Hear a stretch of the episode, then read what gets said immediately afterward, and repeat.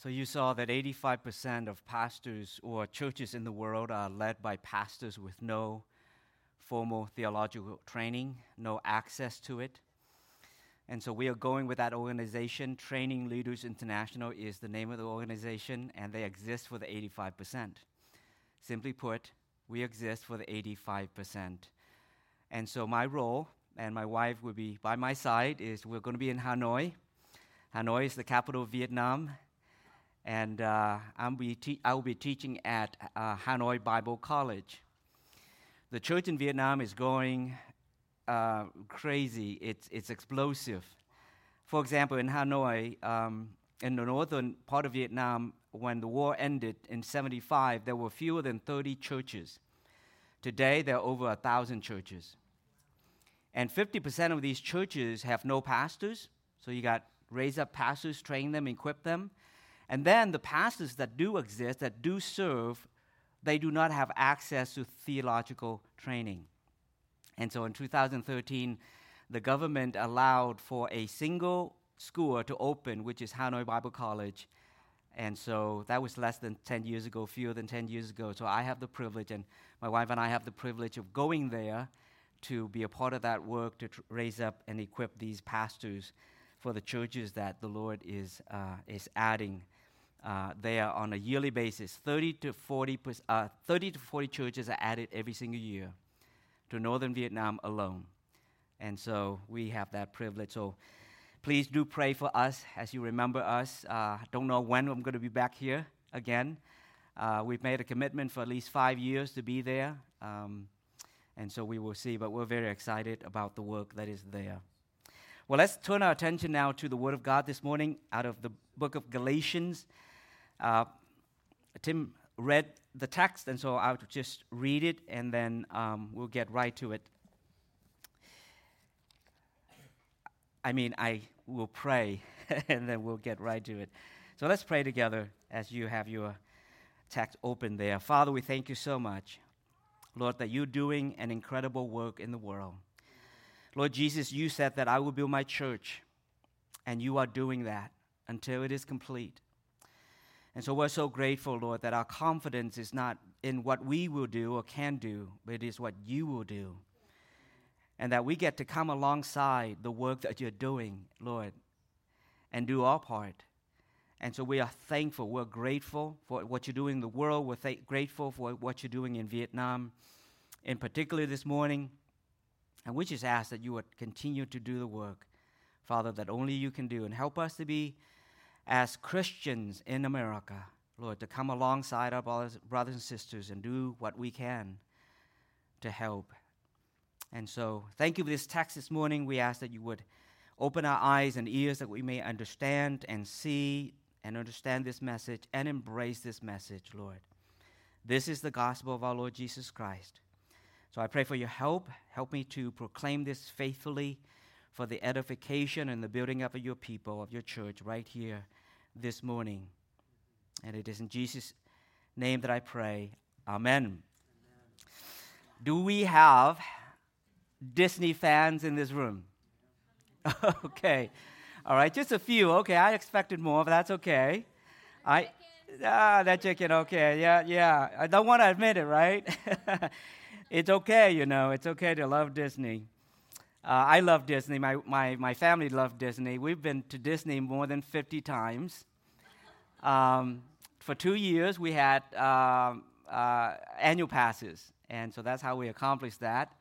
But we would go every opportunity we get.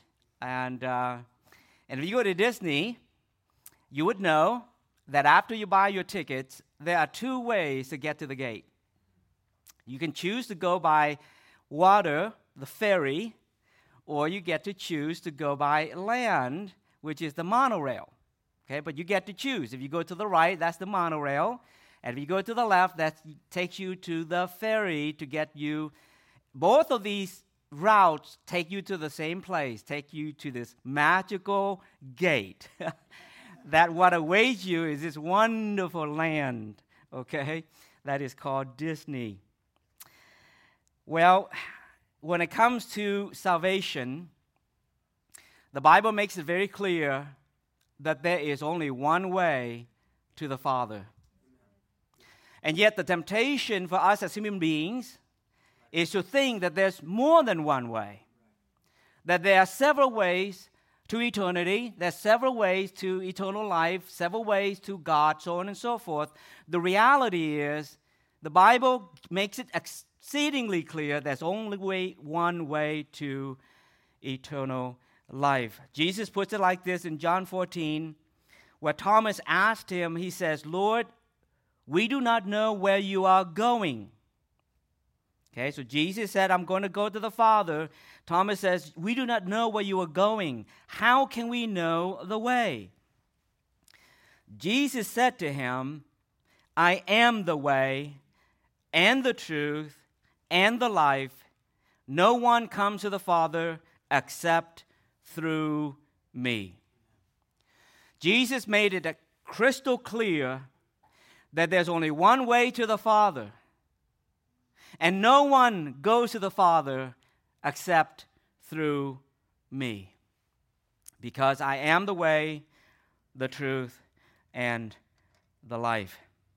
In our text this morning, the Apostle Paul says it like this. He says to the Galatians in Galatia, he says, Look, I, Paul, say to you that if you accept circumcision, Christ will be at no advantage to you. In other words, if you were to choose circumcision, you will not gain anything from Christ. Because Christ is the only way to the Father. Now, we're jumping in t- toward the end of the book, and so let me give you a little background about the book so that you understand it even further as we unpack what Paul is saying here. But the situation in Galatia is this there were churches that this letter was written to. There was more than one church, there were several churches that was in the area called Galatia, which is modern day Turkey today. And these churches exist as a result of Paul preaching the gospel in that area. Paul and his team went to Galatia and they began preaching, and you have one church after another being birthed because of that preaching. And yet, Paul was not able to stay for a long, long time. When he was there, he continued to unpack the gospel for them. But at one point, they had to leave the area. And soon enough, there were false teachers that came into the area and began to preach a different gospel. They began to twist the gospel. Not that they reject it, but they began to twist it. And so, let me read to you the beginning of that letter just to give you a flavor for what was going on. In chapter 1, verses 6 and 7, here is what Paul says when he wrote to them. He says, I am astonished that you are so quickly deserting him who called you in the grace of Christ and are turning to a different gospel. Not that, that is, there is another one, but there are some who trouble you and want to distort the gospel of Christ. So Paul said, Galatians, I am astonished that you are turning away. You are deserting the gospel. By deserting this gospel, you are deserting the one who called you Christ Himself. And so these false teachers, whoever, they were, came along and began to distort the gospel that they had received from the beginning from Paul's mouth himself, that they had embraced with all, all of our heart, and yet they're being drawn away. And Paul says there's no two gospel, there's only one gospel. And I'm astonished that you're already turning away from that. And so, as Paul unpacks this letter, he really has one message in mind do not turn away from that gospel. And he clarifies what that gospel is. And so we find ourselves toward the end of this letter in chapter 5. So here's the outline for us this morning to consider as we consider this together. I see two things in this text, in these verses. In verses 2 through 4, I see Paul's solemn warning to us.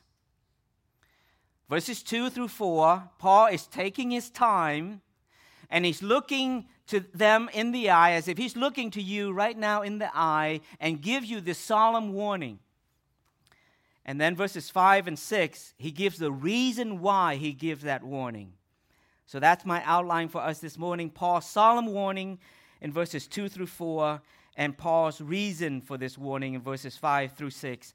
And then after we will make some applications for our lives today. So let's take a look at verses 2 through 4, which is Paul's solemn warning. The word solemn there means serious, it means firm, it means stern, it means grave warning. Okay, so let's re- read again verses 2 through 4. Paul says, Look, I, Paul, say to you that if you accept circumcision, Christ will be of no advantage to you. I testify again to every man who accepts circumcision that he is obligated to keep the whole law. You are severed from Christ. You who would be justified by the law, you have fallen away from grace.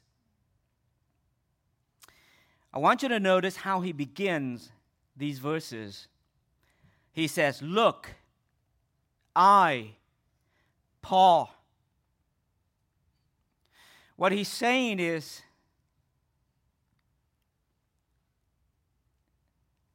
this is really serious. This is serious. Because how Paul began this letter, he began this letter like this. He says, Paul, an apostle, not from men, nor through man but through Jesus Christ and God the Father who raised him from the dead. Paul does not begin every of his letters that way. But this letter, letter it matters. It matters to them that they know that he is an apostle, but not just any apostle, an apostle that is appointed not by man. An apostle is appointed by God. And so he begins, Paul, an apostle, not from man nor through man, but through Jesus Christ and God the Father who raised him from the dead. In other words, what I'm saying to you here is not from any man. This is not the authority that some man gave me. This is the authority that I received from God, and the message that I'm preaching to you is from God Himself. That's how he began this letter because it's so crucial that they understand the message of this letter. And so now he comes back to that idea in our text and he says to them, Look, I, Paul. Remember who I am, who remember who Paul is, an apostle appointed by God Himself to preach to you the gospel of Jesus Christ. It's like this you have an illness, and you look all over the world to find the best expert, the best doctor for this particular illness. And you finally did your research and you found that doctor somewhere in the world. And so you spent all your money to go see that particular doctor because you know of all the doctors in the world, he or she is the best one there is. And then afterwards, the doctor takes you by the shoulders and he looks you right in the eye. And he says to you, I, Doctor so and so, say to you, do you know what you're going to do next? You're all ears, right? You're all ears. Whatever he is going to say to you next is so important that you will do everything you can to pay attention. Whatever he says you, you need to do, you do. Whatever he says you shouldn't do, you will not do. And that's what's happening here in our text. I, Paul, say to you, so, what is the solemn warning that Paul is giving to the Galatians?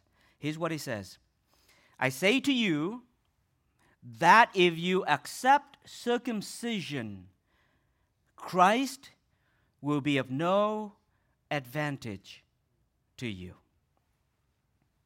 In other words, if you accept circumcision, all that a person is meant to benefit from the work of Jesus Christ will exclude you.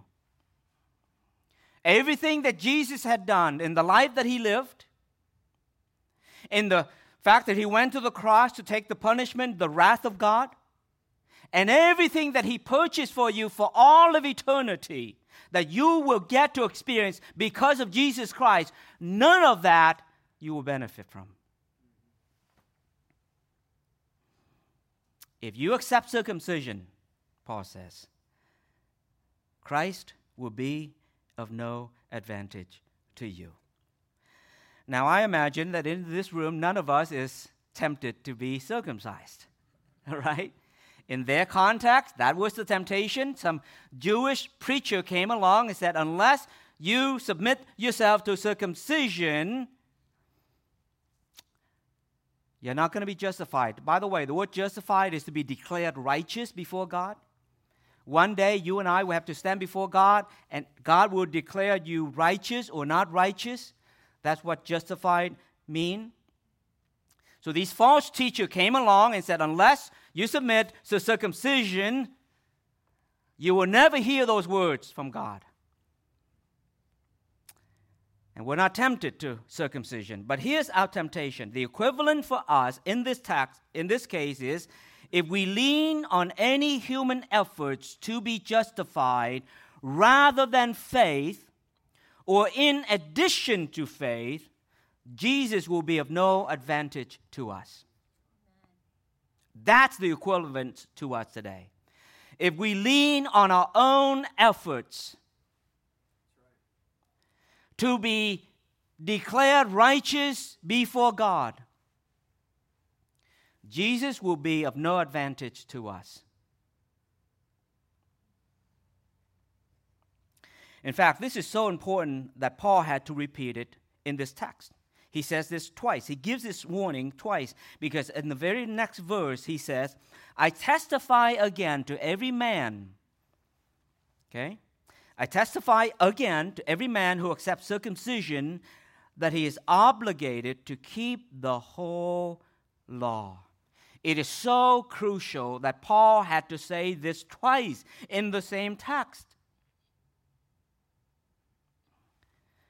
In fact, this is not the first time this happened. It happened before, earlier in the letter. So, again, back in chapter 1, here's what Paul says back in chapter 1, verses 8 and 9.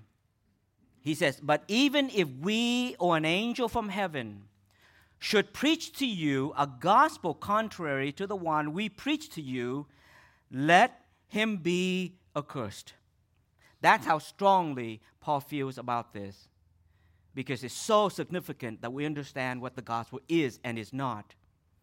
He says, if we or an angel, even an angel from heaven, should come and preach to you a, gospel contrary to the one we preach to you, let him be accursed. And then in the very next verse, he says the same thing again.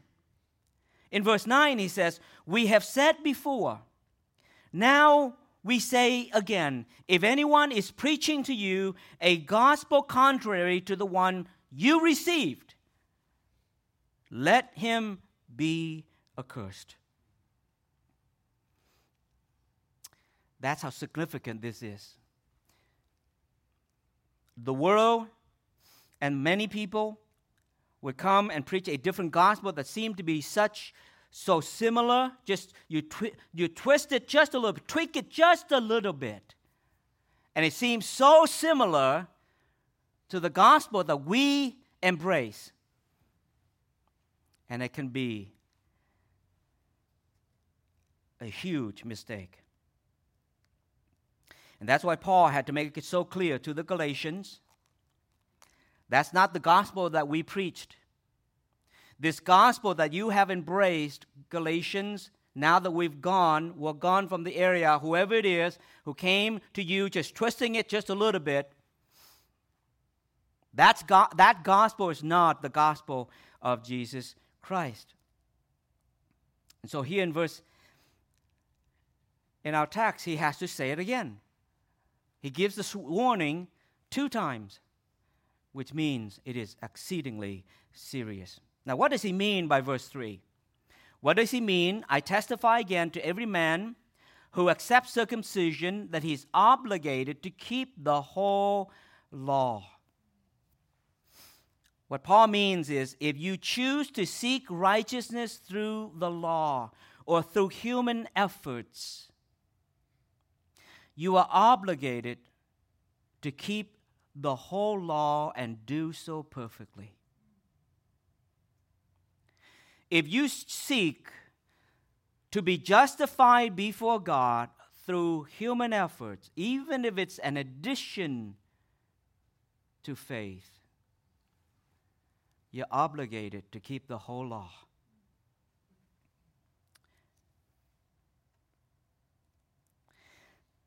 A number of years ago, my family got an opportunity to go to the West for vacation. And one of the wonderful places that we got to visit was Yosemite Park, Yosemite National Park. It was a wonderful park. And if you go to Yosemite National Park, you would know or you would see a mountain called El Capitan. El Capitan, if you are a mountain climber, that is one of the summit. That's something you have got to climb. If you are a serious mountain climber, that is like one of the one wall, one mountain that you've got to climb. That mountain is 3,000 feet high. The world's tallest building is the, uh, the Burj Khalifa in Dubai. And that mountain, that wall, is higher than the world's tallest building. In fact, if you were to climb the world's tallest building to the very top, you still have about 28 floors to go compared to El Capitan. Many, many people want to climb that wall, and many have died doing so. But a man by the name of Alex Honnold is a very unique man. Alex climbed that wall in 2017 without any ropes, just his bare hands. Bare hands and a bag of chalk. He was the first to climb that wall. And in order to prepare for that climb, he had to climb it again and again with ropes so that everywhere he goes, where every part of the wall, he knows where he has to put his foot, his right foot, and where he has to put his left foot, and where he has to put his right hand, and where he has to put his left hand. Every part of that wall, he knows where he put, has to put everything. And sometimes he has to twist his body in order to continue that climb. So imagine there is no room for errors whatsoever, right? A single mistake is the end of Alex. What Paul is saying to us here if you submit yourself to try to gain your righteousness through human works, You've got to climb that wall perfectly. You cannot make a single mistake from the bottom to the top. A single mistake will be the end of you. So you can't do it. Don't even do it. I testify again, Paul says, to every man. This applies to women as well. If you choose righteousness through any part of the law, you're obligated to keep the whole law in order to be justified.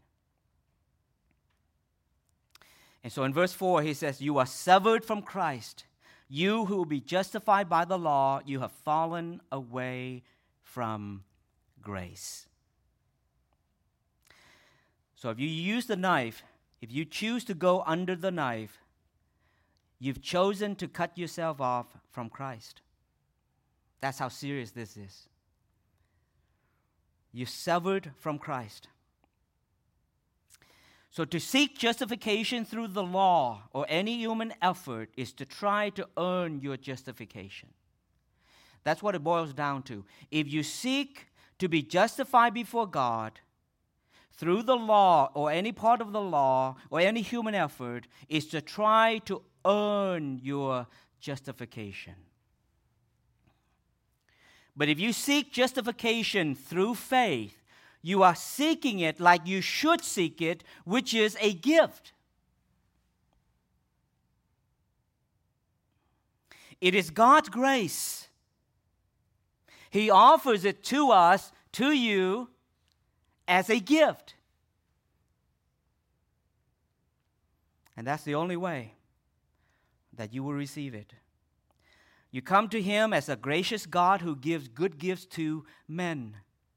So salvation is a gift by grace through faith. Either it is a gift or it is something you earn, but it cannot be both.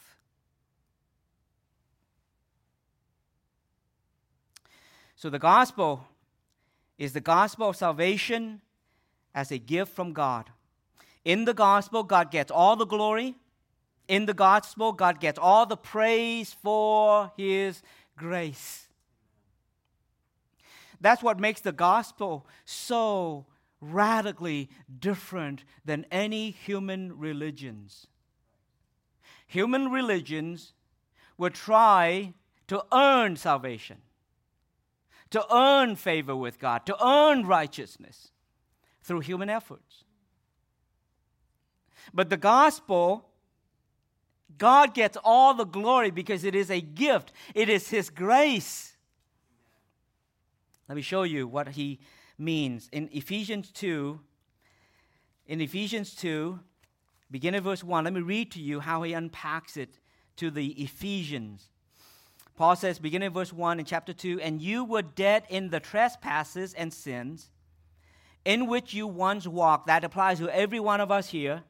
You were dead in your trespasses and sins in which you once walked through the course of this world following the prince of the power of the air, the spirit that is now at work in the sons of disobedience, among whom we all once lived in the passions of our flesh, carrying out the desires of the body and the mind, and were by nature children of wrath, like the rest of mankind.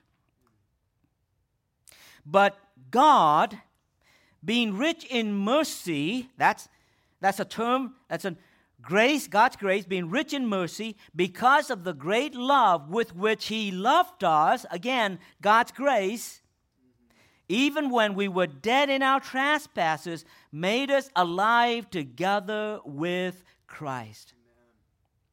So it is God, His mercy, His great love. He made us alive together with Christ, all because of his grace. And that's why Paul, he says at the end of verse 5, by grace you have been saved.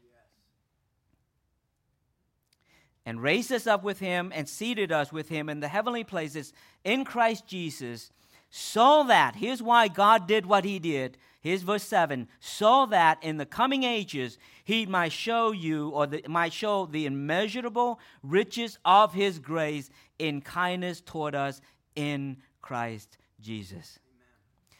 You were saved because of God's grace in order that he will show you immeasurable grace in the days to come. See how that works?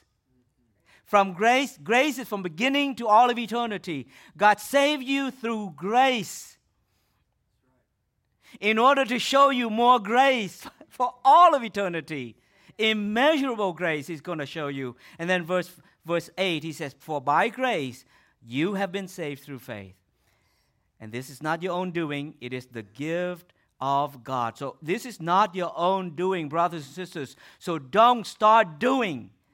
Don't start acting as if it's your own doing and adding to the finished work of Jesus Christ. Verse 9 Not a result of works, so that no one may boast. For we are his workmanship, created in Christ Jesus for good works, which God prepared beforehand that we should walk in them. So when it comes to justification, to be declared righteous, it's all the work of God. It is a gift, it is his grace. And so when the Galatians were tempted, and really they were buying into that, not everybody in the Galatian churches, as far as we can tell from this book, bought into that idea, but many of them did. They bought into the idea that faith is not enough. They've got to add their own efforts into it in order to complete the work. Otherwise, they would not be declared righteous before God. So Paul had to address that really seriously. That is not the gospel. And so that's why it takes us to part two, which is the reason why Paul gave that warning. We see that in verses 5 and 6. This is the warning, the reason why he gave that such solemn warning. This is the reason why it was necessary. Verses 5 and 6. For, in other words, this is why, the reason for what he just said, for through the Spirit, by faith, we ourselves eagerly waiting or wait for the hope of righteousness. For in Christ Jesus, neither circumcision nor uncircumcision count for anything, but only faith working through love. See his emphasis here, verses 5, it's about faith. Verses 6, it's about faith. That's why I'm warning you about this. If you add circumcision, it's no longer about faith, it's about your own efforts. It's about faith. And that's the message he's been telling them throughout this letter. Let me read to you several of those. Chapter 2, verses 15 and 16. He says, We ourselves are Jews by birth and not Gentile sinners. And yet we know that a person is not justified by works of the law, but through faith in Jesus Christ. So even the Jews, even the Paul and Peter and those Jews that embrace the gospel, they know that you cannot be justified through the law. They have the law. They know what God says in the law. And they know that you have to turn away so, yet we know that a person is not justified by works of the law, but through faith in Jesus Christ. So, we, Jews, also have believed in Jesus Christ because that, that's what it takes to be justified, we have believed in order to be justified by faith in Jesus Christ and not by works of the law. Because by works of the law, no one will be justified. So, Paul and other Jews with him, Peter included, the apostles included, there came a point when they heard the gospel and they understood the gospel, they realized that, wait a minute, the law is not the key to our justification. We've got to turn away from the law. We've got to turn to faith in Jesus Christ because that's the only way we would be justified.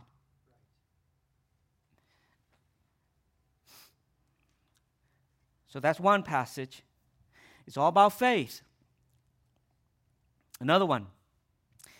Chapter 3, verses 23 and 26. Now, before faith came, faith in Jesus Christ, before faith came, we were held captive under the law, imprisoned until the coming faith would be revealed. So then, the law was our guardian until Christ came, in order that we might be justified by faith. But now the faith has come, we are no longer under a guardian. That is the law. For in Christ Jesus, you are all sons of God through faith. That's what makes you sons of God. It is because of your faith.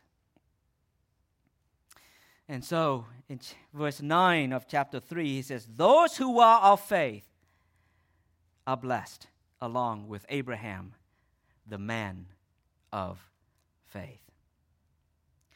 You see, brothers and sisters, faith is the key. Faith in Jesus Christ is what will justify you before God. If you want to hear those wonderful words, you are righteous. Faith is the key. Don't try to add anything to it. These people were tempted to add circumcision. You and I are tempted to add our own level of obedience. Obedience has a place, which I will unpack in a moment. But it is not the grounds for our justification. It is a result of our justification because we are justified. Amen?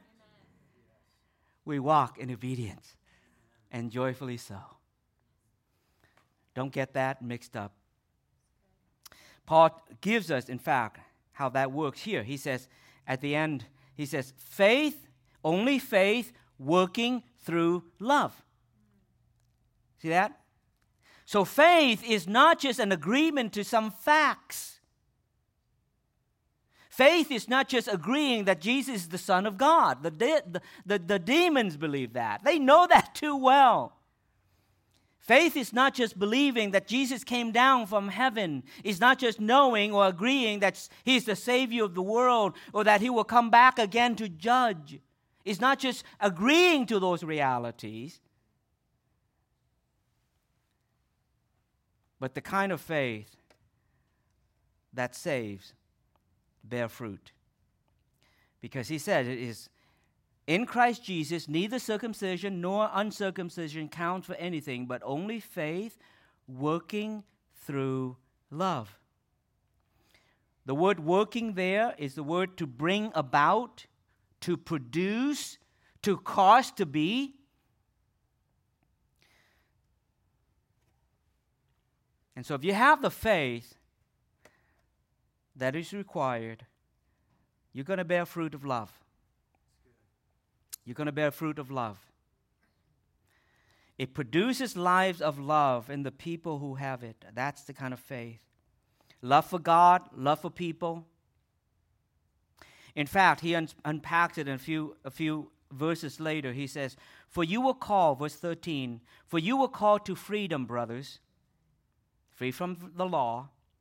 Only do not use your freedom as an opportunity for the flesh but through love serve one another.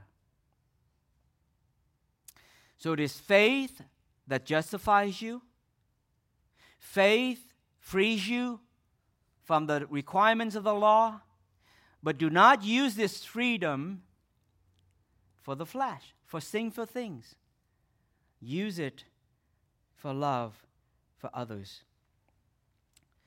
So, this faith bear fruit, and you actually see it. In fact, the Apostle John puts it like this he makes a very clear connection between love and faith. People who faith have faith that justifies them, and the love that they will have. He makes that very clear connection. In 1 John, he says that like this 1 John 4, verses 7 and 8, he says, Beloved, let us love one another, for love is from God. And whoever loves has been born of God and knows God. Anyone who does not love does not know God, because God is love. If you are born again, if you have this faith, Christ, the Spirit of God, lives in you. And if the Spirit of God lives in you, you know what? You're going to love because God is love. You're going to love righteousness. You're going to love his people. You're going to have compassion for the lost. The Spirit of God living in you, because the Spirit of God, God is love, it's going to manifest itself in your life. So, faith working through love. So, the key, again, the whole point, he's going to make applications after that, but we're not going to get there. The, the, whole, the, the key to this text is if you turn away from receiving justification through faith in Jesus Christ, if you add anything to that, Christ will be of no advantage to you. Because you would have to do this. The gospel is receiving it from God as a gift. But if you attempt to add anything, you have to do this. You're going in the opposite direction. And all they were tempted to do was adding circumcision. So let me make some applications as we close. How do you know if you are under the law? I know it's very difficult. The gospel is so amazing that it's so hard to believe at times. Really, faith in Jesus Christ is what I need? I don't have to do anything? It's just profound, it's just mind blowing. And so we all struggle with it at times. I know I struggle with it for, for, I think, for a number of years to really understand the gospel. So, how do you know if you're under the law? Let me give you some signs, and then I'll tell you how to deal with it. Sign number one you are not sure about your salvation because of your level of obedience. You're not sure. Your confidence fluctuates one day after another. It depends on how you feel, uh, how you did. Right? One day you feel like, man, I'm saved today. The next day you say, I blew it. I'm not sure if I'm saved anymore. Your level of confidence fluctuate based upon your performance. You have that law mindset. Number two, if obedience to Jesus is burdensome to you,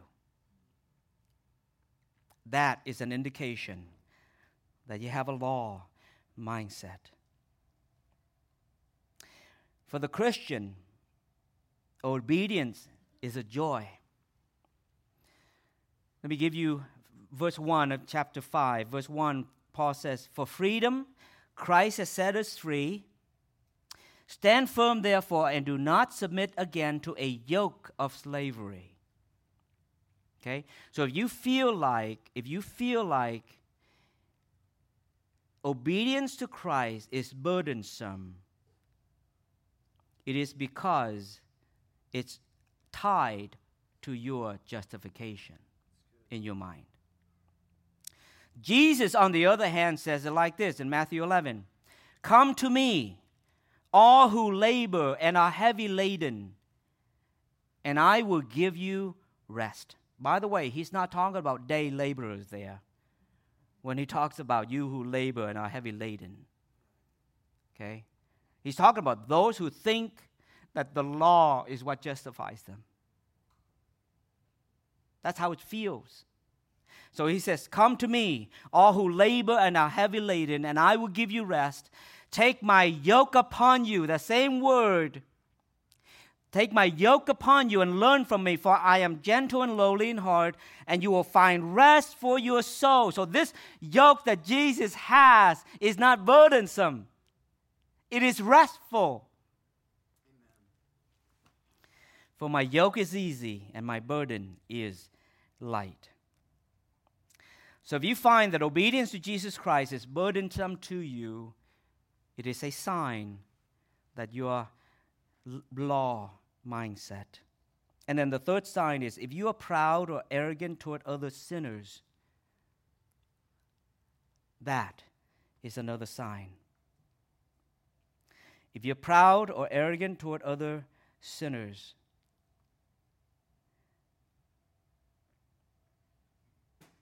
the example I would give is Luke 18. Let me read that to you and then we'll tell you two things that you can address that. Jesus says this, this parable. He also says to the, the parable, some, verse 18 beginning verse, um, chapter 18 beginning verse 9.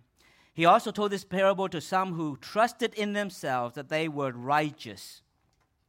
Okay? And treated others with contempt. Two men went up to the temple to pray, one a Pharisee and the other a tax collector.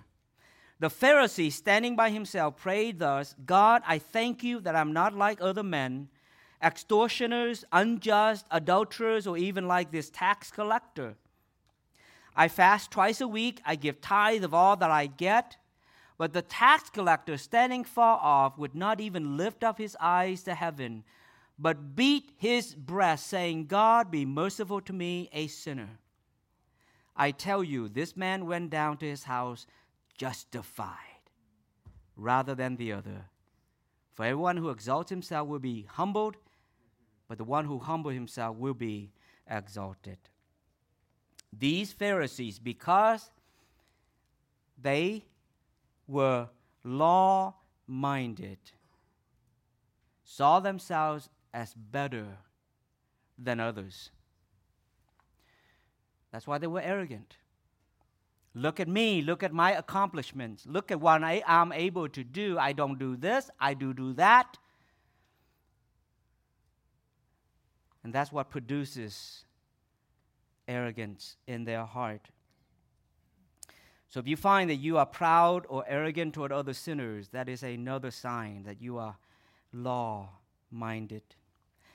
So, what do we do with that? Well, let me give you just two quick suggestions. Number one, prayer is a major key. Pray for understanding the gospel. Like I said, the gospel is so radical, brothers and sisters. Don't think you know the gospel. The gospel is so radical. Pray for understanding. Pray for acceptance of the gospel.